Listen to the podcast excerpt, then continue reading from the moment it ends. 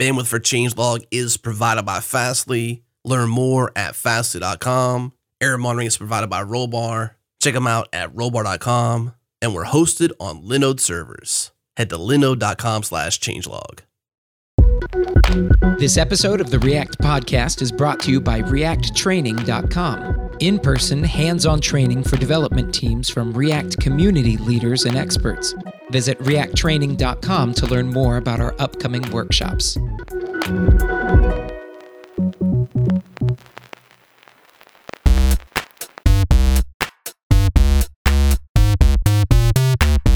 Hello, everybody, and welcome back to the React Podcast. I am your host, Michael Jackson, and I have a very special guest with me today, Mr. Jared Palmer. Say hi, Jared. Hey, how's it going? So, Jared, if you do not know who Jared is, you, you've probably been kind of living under a rock. Jared has been doing a lot of cool stuff recently in the React community. Most recently, he released a library called After.js. He's done a library called Formik and another one called Razzle, as well as lots of other stuff. So, anyway, I just wanted to get started with Jared. By the way, he's he's in New York City. So, if you're in New York City and you want a cool person to hang out with, Yep. uh, I'm around anytime. um, oh, and you also do like a bunch of reason stuff, right? You run the reason meetup in Yeah, New try, York. try, trying to. It's it's been it's been you know it's hard to get speakers. Everybody's everybody's it's big in Europe. It's big in in, in, in on the West Coast, but it's it's hard to find a consistent number of speakers. I'd have to say for the reason meetups. But yeah, we're do we're trying to do we're trying to do another one soon. Yeah, the reason uh, community is it's still very very young, but um, but if if if anywhere you could find a, a meetup that that I think would work, it'd probably be New York, right? You could probably lots of developers in New York, lots of talent. Yeah, the the one we did the one we did last summer was very well attended. There were like uh, 50, 60 people there. It's pretty cool. Well, hey, I'm I'm I'm getting ahead of myself. Um, I I just wanted to talk about a couple of these uh, projects that you've been working on. So uh, so let's start with Razzle, which I think is uh, it's not directly related to React, but it is a you know I think it'll be really interesting to the people listening to the podcast because it is a a JavaScript library, right? It's for making universal JavaScript apps. Yeah, yeah. So Razzle was it's, it's a build system, so it's basically a thin layer over Webpack. And what's cool about it is that it actually is, as you mentioned, completely framework agnostic. And what I mean by that is you can use it with anything you can use Webpack with. So Mhm. uh, the the common thread there being JavaScript. But if you wanted to use it with Vue, or you wanted to even work on some, uh, even add like Elm to it, or if you wanted to do stuff with Reason, you can do that as well. Uh, the default is React, um, and the the reason I sort of built it was I had uh, I was like a really early adopter of a of a project called Next.js, Mm-hmm. and I probably like jumped on, and I was using it for a pretty big project, and there's just like a lot of churn, and now it's co- come you know it's it's miles ahead of where it was back even just that like a year and a half ago or so, Mm-hmm. and then I moved to this project called um, Kit by the New York Times KYT, Mhm. and that's their like Webpack setup for isomorphic universal apps um, for server side rendering and and stuff. And that was cool, but it was still pretty opinionated, and I wasn't really in control of the project. Mm-hmm. But I liked this idea uh, that um, Kent Dodds and, and Dan Abram- Abramov have been uh, championing, which is like build a toolkit, don't build a boilerplate. Mm-hmm. And I had this like boilerplate actually that was pretty popular called like React uh, Production Starter. I don't know why I decided to call it that, but it was it was pretty popular. Mhm. Um, and I was like, I need really need to upgrade this, and it seems like it's probably a good time to just to, do that. And so what I did was I uh, I built a toolkit, much like Create React app actually, but with um, server side rendering, kind of like ready to go. And by the time I was done, I was like, wait a minute, React's not actually what I've sort of like. This is not dependent on React at all. Um, Mhm. This could be used for a whole host of stuff. So if, uh, if you're going to use uh, Razzle, you're also going to buy into Node.js on the back end. Is that right? Uh, well, not for like necessarily your API, but to the extent that you need it for server side rendering, then yes. But I guess if you're doing server rendering in React, like you don't have many options except for using Node. Absolutely. Yep. I think there may be like one other, one or two other pro like the PHP thing, but I haven't seen much use of that or heard many Yeah. people using that. I built a little uh, standalone thing. Uh, I don't know if I showed that to you. I called it React Standard IO. Oh yeah, I saw that. I've React seen that. STDI. It's That's pretty it's- cool. It's nothing like fancy. It really is just a little uh, script that just you point it to a component and then it. would Anyway, I was uh, I was thinking about uh, you know taking that a little bit further and wrapping that up into like a you know a library for PHP or a you know a, an Elixir library or something. Actually, I had no, it, come, it would come in handy to be honest. Like uh, I was working on some some WordPress site and I really yep. wanted to use a, a nav bar that I had written in React, and I was like, uh, be great if I could server render this. Yeah, yeah. I feel like the the two worlds are eh, they're going to converge at some point, and it's going to be beautiful when they do. Hopefully, hopefully. So you were kind of scratching your own itch. Now, why don't you why don't you let us know like what what kind of stuff are you building? You work at the Palmer Group, right? Yes, yes, yes. So, um, what, are you, what are you guys doing there? So we're building a lot of applications for um, ourselves uh, and also um, our clients, which range from like big media companies to Fortune 500 companies to um, trade associations uh, at varying levels of sophistication uh, with with respect to their engineering teams. And so, um, a recent project of mine that I've been working on for a while has been this um, Pinterest like UI for one of our best. That's the best way to describe it for one of our for one of our clients, mm-hmm. and that's needed this kind of of Razzle as a build system or sort of setup where, or I should say, tooling, I guess, uh, with um, server side rendering, uh, and then also React Router 4, which is a bigger reason also why I didn't really to scratch. You talked about scratching the itch is one of the reasons why I really wanted to um, build something uh, that could leverage React Router 4 that uh, with a server side setup. So awesome. that's where Razzle kind of sort of felt. That's what sort of prompted Razzle. And then also after about six to eight months of doing doing that, after JS is basically the way I've been fetching data abstracted into a library of components. Mm-hmm. You know, I've been. Uh, I'm actually really glad that you built. Uh, you know, Razzle in after JS uh, Ryan had had built something back in the day called the React Router Mega Demo, and there were a couple of uh, a couple of people I know who just like. Did you ever see that thing, the React Router Mega yeah? Yeah, yeah, It was for like early versions of React Router, and I know a couple of people just kind of forked that thing and like made their whole sites from it. You know, um, I, I, talked to uh, uh, I talked to uh, Mark uh, Dalgleish down in Melbourne, Australia, and he he's uh, he was building uh, you know his whole product basically he was like yeah we just forked uh, that thing and, and and just built our product based on that. I think in general uh, a lot of people have kind of had this question about like okay so react router we're using it. How do we do server side rendering with it? How do we you know tie it into the rest of our you know the rest of the app that, that we're building here? Um, and nowadays whenever anybody asks me that question i just i just point them to after. I'm like well this guy did it. Take a look. Um, so anyway, it was that's a personal that, thank you to be, me. No, well, you're very welcome. Actually, after came from like I saw a gist because I stalk Ryan's gists all the time. Mm-hmm. Um, it's one of my favorite things to do. No, um, but um, he wrote it. He but Ryan's got some great gists to to there, and he he did like this. He did a uh, when React Router four obviously came out. It was pretty controversial. Mm-hmm. Um, uh, once I I got the hang of it, I like saw the light. Mm-hmm. But um, people were still really confused about static route configuration. Mm-hmm.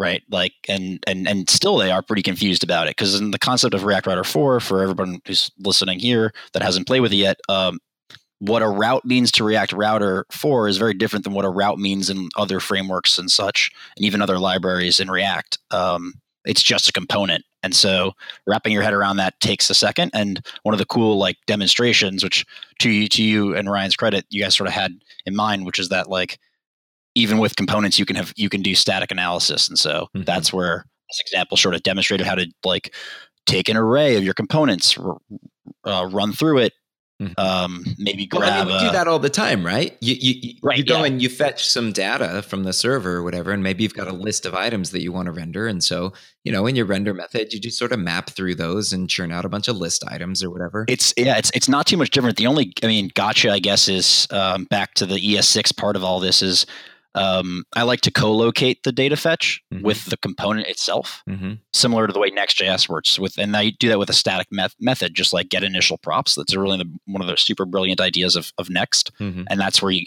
copy that into into after. But you know, you could just put that on your array, like whatever the the promise is going to be that you're returning to get your data or your initial props. Mm-hmm. You know, that could be put anywhere. Um, there are actually some benefits to not putting it on the component, believe it or not, which is kind of interesting. Oh, for Um, sure. You yeah. can do So you you're can put it talking because that allows you to like side load it while you're lazily loading the component and such. so you're talking about keeping the, for example, the query for your data separate from the component that actually needs it. Is that? Right, because then you can basically load the component up um, lazily while you're also like in parallel fetching data for it. Um, if you make You it a static to load the property of that component, exactly. Yeah. Um, some of the things I've been thinking about with after. Um, So so let, so let's talk about after um, because you know it's it's built as kind of a a Razzle plugin. Is that right? Yeah. So initially, when I did it, I was kind of lazy. Well, initially when I did it, I was like, okay, like there was. I'm gonna just do some. I'm gonna take like Razzle and like I basically copy and pasted most like 85 percent of the code and messed with the paths Mm-hmm. to like make it work with after and like make like just starting it up really easily. And that's it was like basically immediately after I shipped it, I was like, that doesn't make sense to have two of my projects share 85 percent of the same code. Like that's nuts. Mm-hmm. Um, so then I rewrote after with TypeScript and ended up just publishing it as the components parts Mm-hmm. and making a starter, a sort of like a a starter uh, example with with Razzle. Mm-hmm. Um, but yeah, so it took out the build system. It was sort of outside of the scope of the project and unnecessary. Mm-hmm. But um, still, yeah, exactly that. It, it basically gives you everything you need out of the box to have dynamic server rendering with React React Router uh, four and um, uh, lazy um, or code splitting, Yeah. uh, code split routes. Yeah, yeah. It's it's cool. You know, we uh you know, when we were writing the React router docs, uh I think at a certain point uh you know, Ryan just sort of kind of punted on it and was like, "You know what? I- If you're if you're doing code splitting and you're doing server rendering, like good luck basically." Um because there are a lot of there are a lot of questions there, right? Like how do you you know, are you going to code split based on routes? Are you going to code split based on the components? Um, what kinds of decisions did you make uh, when when you were doing after? Uh, that's, a, that's a great question. One of the things that in the initial project guidelines was that it must work well with TypeScript, and we use Mhm. TypeScript all the time. I like TypeScript a lot. I'm excited to see where this Babel 7 plugin for TypeScript um, or preset goes. That would help a lot. But for the moment, like we're still using regular TypeScript compiler, and what that means is certain libraries such as uh, React Loadable, which is uh, really really popular for code splitting Mm-hmm. requires a Babel plugin, but for after I wanted to make it so that it would work with code splitting but not require a Babel plugin per se. So it would be compatible with our infrastructure. And that means basically that I used um, perhaps not as a I, I used the Airbnb method basically is what I like to call it. Uh, there's a great article on Medium uh, about how Airbnb does code splitting now. Yep, I've read that. Um, and it's this very similar method to that, where basically you ensure the route is ready on the client. so you're not actually using Babel then? Nope, not well. Well, by default, you um, by default Razzle ships with Bab- Babel, but on our projects, we actually remove the plugin, the Babel Yeah. plugin entirely because it slows it down. Yeah, yeah, yeah. And you're using TypeScript. Yeah, Um, how how has that been going? I mean, that's I feel like that's a whole new like that's a whole new can of worms, right? yeah. Um, I probably need to write a blog post about it, but we I was using uh, Flow, and I think Flow is a great great thing. But you know, we took we had like a a moment where we looked at our our the number of third party modules that we had in our projects that were typed by the community and versus the number of untyped modules and if you've ever gone through the fun and pleasure of t- of adding your types to code that you didn't write, um, it's it can be painful and, and downright confusing to be to be fair. Mhm. Um, and then we looked at the TypeScript ecosystem, and just you know, if you go to Google as a proxy, if you go to Google and search like TypeScript versus flow type searches, or if you look at MP- npm installs, you know, it's ten to twelve x the size. Mm-hmm. Mm-hmm. And so, just from an ecosystem perspective, we we like just looked at how many modules were had full community support Mm-hmm. uh, or community types for, and it was like eighty five percent. Yeah. And the other thing I would say about TypeScript, and I think is, is nice, is that uh, Flow is really really good. Uh, has better, I probably as you'd say, better type inferencing. Mm-hmm. But what I found, at least, and this is just my personal opinion, is that by like trying to have better type inferencing, it sometimes means that the errors are not, like not co-located where the actual problem is. Mm-hmm. Uh, whereas TypeScript, where it's like not as perhaps um, as advanced of a type inferencing system. Like it, it's wherever the error is basically is like where the type that wherever the, the the the error message tells you it is is like where it actually is. Mhm. But that also might have been my like naivete about about about flow in general. But No, that sort of was my experience with it. that's incredibly valuable right like uh just the it's it's so often like overlooked but um i think uh Viju was the one who first described it as you know developer experience or dx right like just just uh uh, and and I've seen you know lots and lots of stuff from people who will you know they'll they'll like apparently Elm. Uh, I haven't done a lot of Elm, but I've seen a couple of like Elm uh, you know screenshots from the compiler where it's just like you know in human language, like just really nice and telling you like, hey, there's a problem with your code right here. You probably meant this or that kind of thing. You know. Absolutely. I think that's like talk about developer experience. That is like the pinnacle of it. Error messages are huge. I mean, yeah when stuff goes one- wrong yeah i mean I, that was one of the things about react itself that um that i really loved you know i mean previous to to react you know you might get a, a- a blank page or or a you know something wouldn't work and and you open the console and nothing right um one of the things that i love the most about uh, react is you just get these nice error messages right there in the console Absolutely. Also, React empowers like library authors to write great error messages. Like one of the things, like Yeah, in the- the- that I the do, is, community like- has followed suit right the community has sort Yeah, of it's like- followed that example yeah Exactly. Like um, what I use in in Formik, this it's a form library. If you forget to pass a certain prop, uh, which is like you need a name prop to for Formik to figure out like w- what field you're trying to operate on. If you forget that, like I just take the outer HTML from the synthetic event that React gives me, and I print it to the console, and so I show you which input it is. oh wow Like so, that like one, that was one right there that's it's the that one, one with that up. class name and exactly. that's awesome so yeah, just but to to your point, like with TypeScript, it's like I don't know if they're they're they're they're necessarily like like more human readable, but they just tend to be more lo- like co-located to the actual problem, Mhm. which is super super super big. Um, and then you know, to be fair though, the biggest thing is the community. Like the TypeScript community is huge, hmm has all the Angular guys behind it and girls and stuff, and so that's awesome. yeah yeah agree so we kind of we kind of segued a little bit there into formik didn't we that was another uh, library that i wanted to that i wanted to talk to you about forms without the tears is the Yeah, the, is the tagline for Formik. So I'd imagine in the in the line of work that you're in, you said you guys do a lot of client work.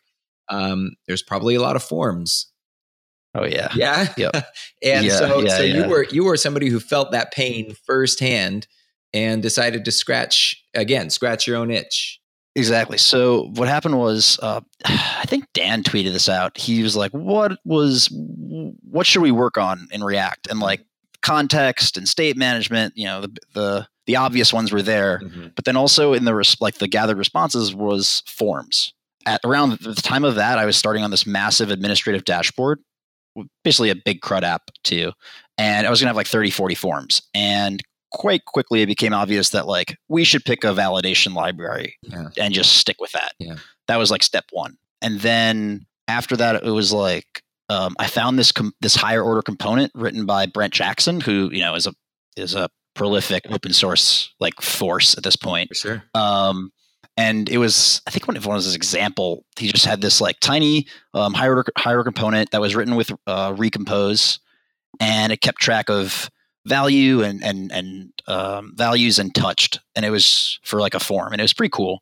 And I started with that, and then that sort of I, I, I took out the Recompose eventually, and ended up building this like tiny helper that just kept track of values, uh, errors, and touched state for all your inputs. Okay. And it just initially I didn't even like pass context or anything like that. It just passed down props. Mhm. Um, and then you uh, pass down props for the state, and then also it had like you could reuse the handlers. So Mhm. um, you well, it was pretty in, in React. Even in the docs, it shows you in forms like if you want to uh, save some time, you can reuse the same change handler by using um, an ES6 um, trick where you take the event.target.name and you make that the the key at which you're going to update state. Yep. Right. If Yep. we sort of and you pass that around. Yep. So that's basically what Formik did in the beginning.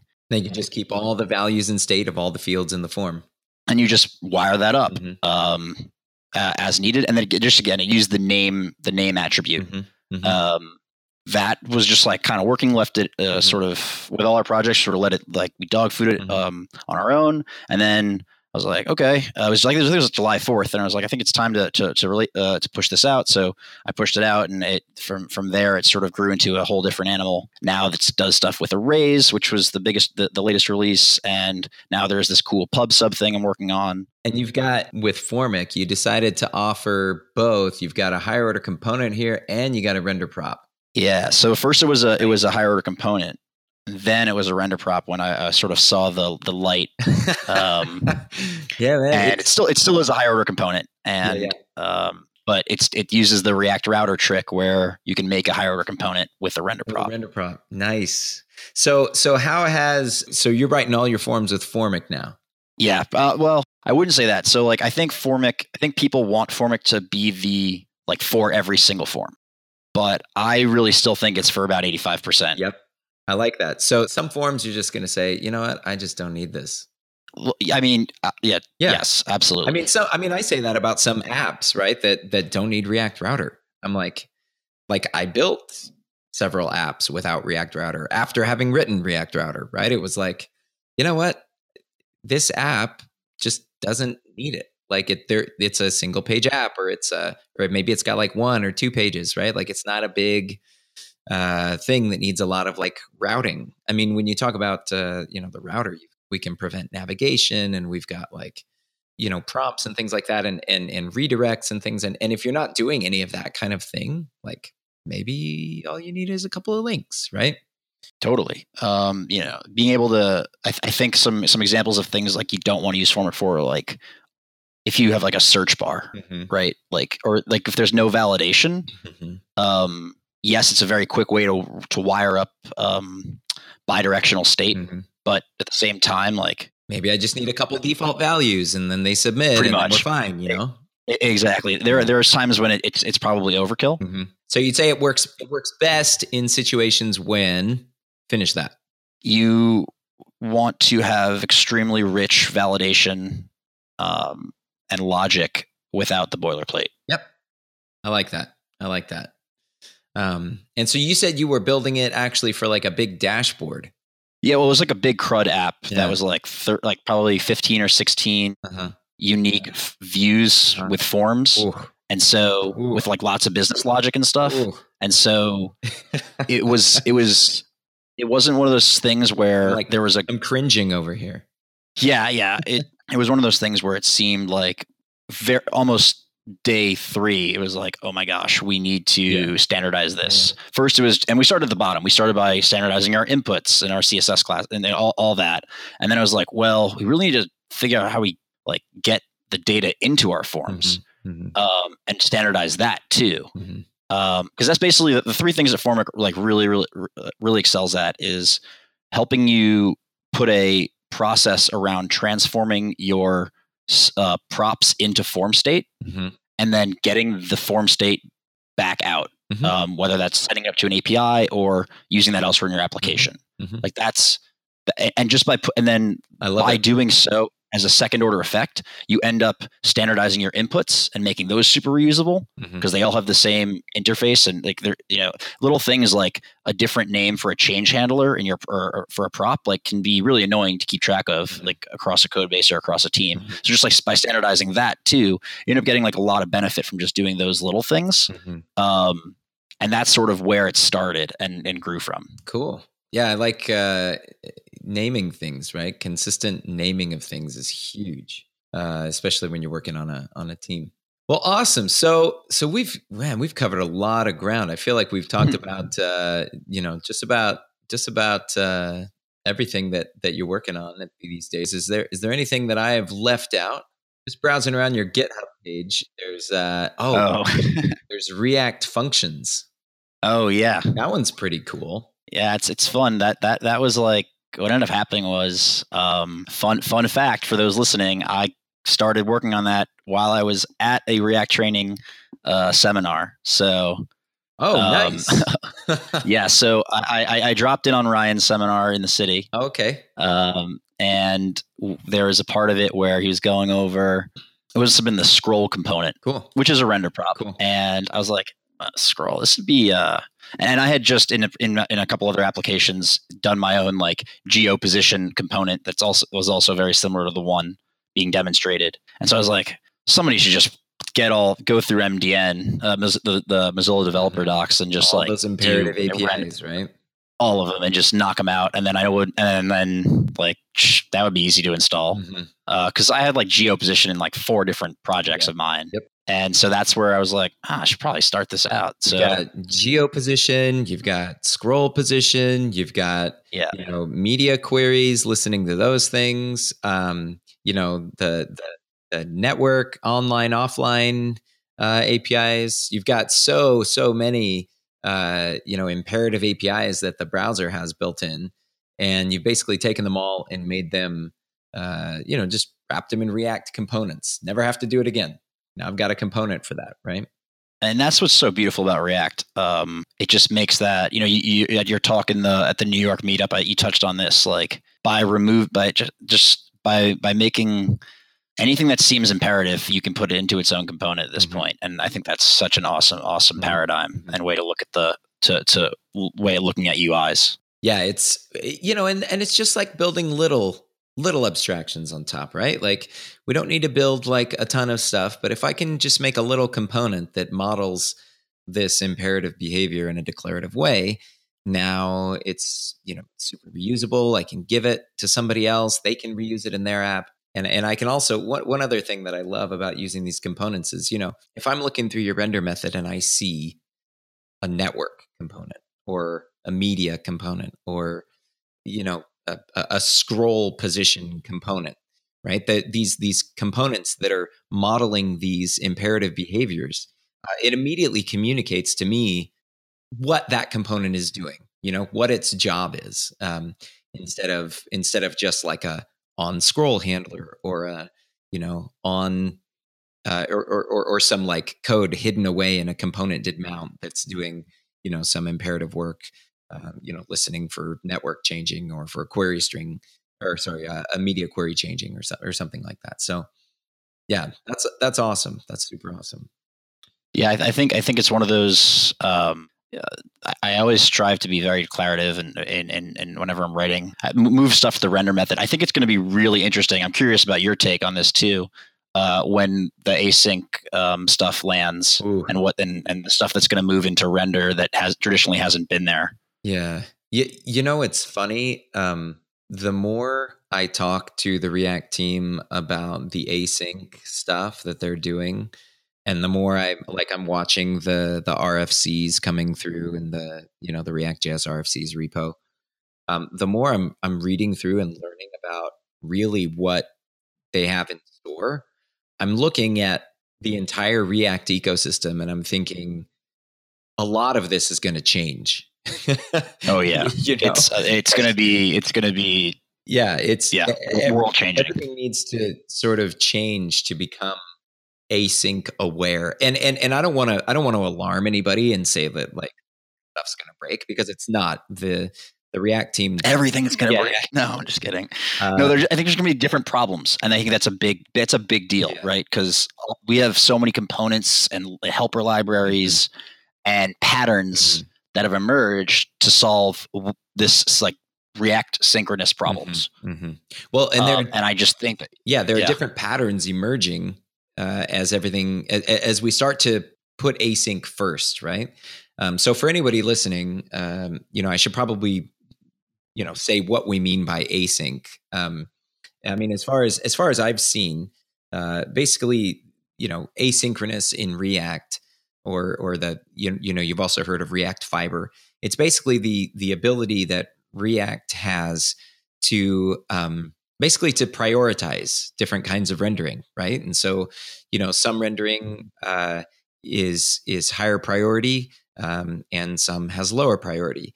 And uh, some rendering you know needs to happen after you know you do a fetch for some data and Uh, you know, maybe it's maybe it's um, or you know a fetch for for an image, and you decode the image in the browser, and only then are you actually ready to render that thing, right? And so, so you know, traditionally, um, you know, we haven't really, uh, it, at least not to my knowledge, front end uh, UI JavaScript frameworks have haven't really tackled that problem head on, or or, or haven't really um, invented any really good primitives for solving that problem. Right? It's just kind of like, well, you know, if you're going to fetch an image and it's going to display, um, you know, put a height on it so that you won't trigger a relayout when that image finally loads.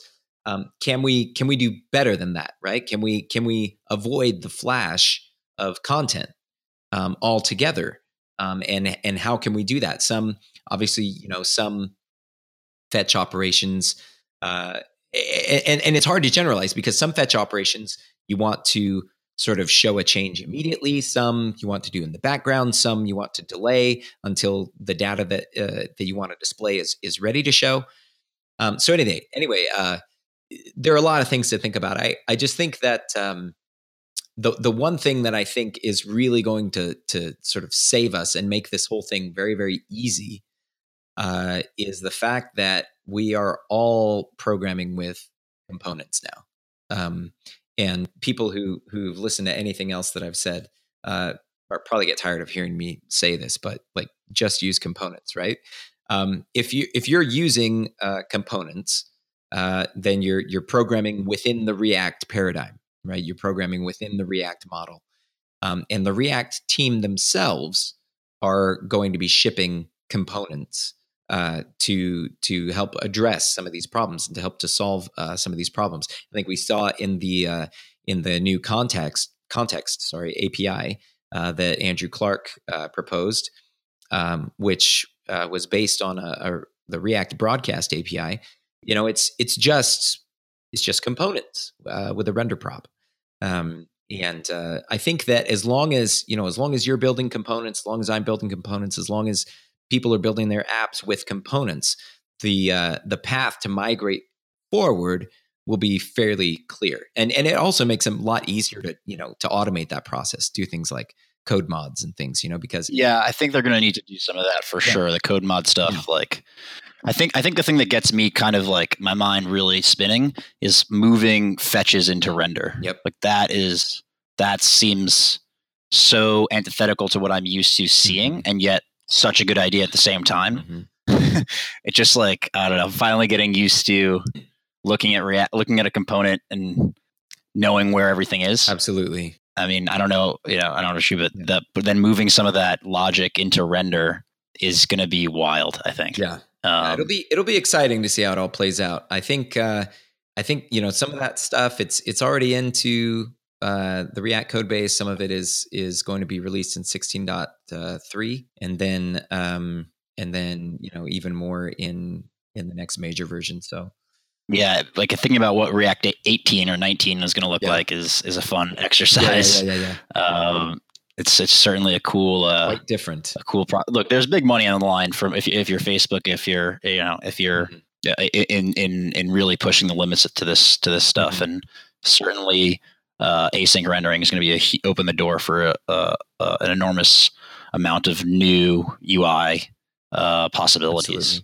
I, I'm personally just stoked that that uh, the Facebook team is actually, you know, thinking about these problems and solving them uh, on, on on a fundamental level because, you know, they're they're they're they're not scared of it. Like they're not just punting on it. They're not pretending like these problems don't exist. They're they're facing them head on and saying, okay, so how do we you know how do we take that user experience that we've got right now on the web and take it to the next level? And maybe we can provide a couple of primitives that are going to help people um, you know to to be able to you know we used to say that react you know helped you fall into the pit of success.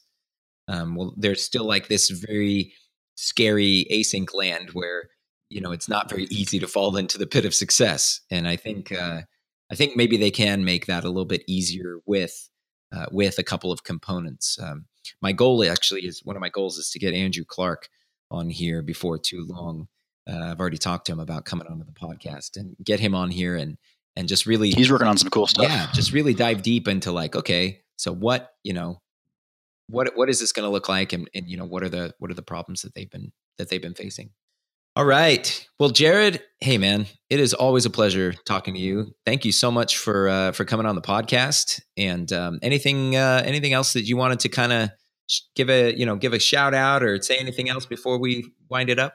No i think that's uh, covered it. You know i'm truly truly thankful that uh took the time out of your day to to to, to spend with me. It's great. Yeah yeah no worries. So, so uh, again, Jared Palmer, he's with the Palmer Group in New York City. He's Jared Palmer on Twitter, I believe. I followed you like a long, yep. long time ago, so I, I forget the uh, the Twitter handles. Jared Palmer on Twitter and on GitHub. And thank you so much, Jared. And we will see you next time on the React podcast. All right, thank you for tuning into this episode of the React podcast, hosted by Michael Jackson. Michael runs the ever awesome React training. Check that out at reacttraining.com. And of course, bandwidth for changelog.com is provided by Fastly. Learn more at fastly.com. Error monitoring is provided by Rollbar. Check them out at rollbar.com. And we're hosted on Linode cloud servers. Head to linode.com slash changelog. Check them out and support this show. Thank you for tuning in, and we'll see you next week.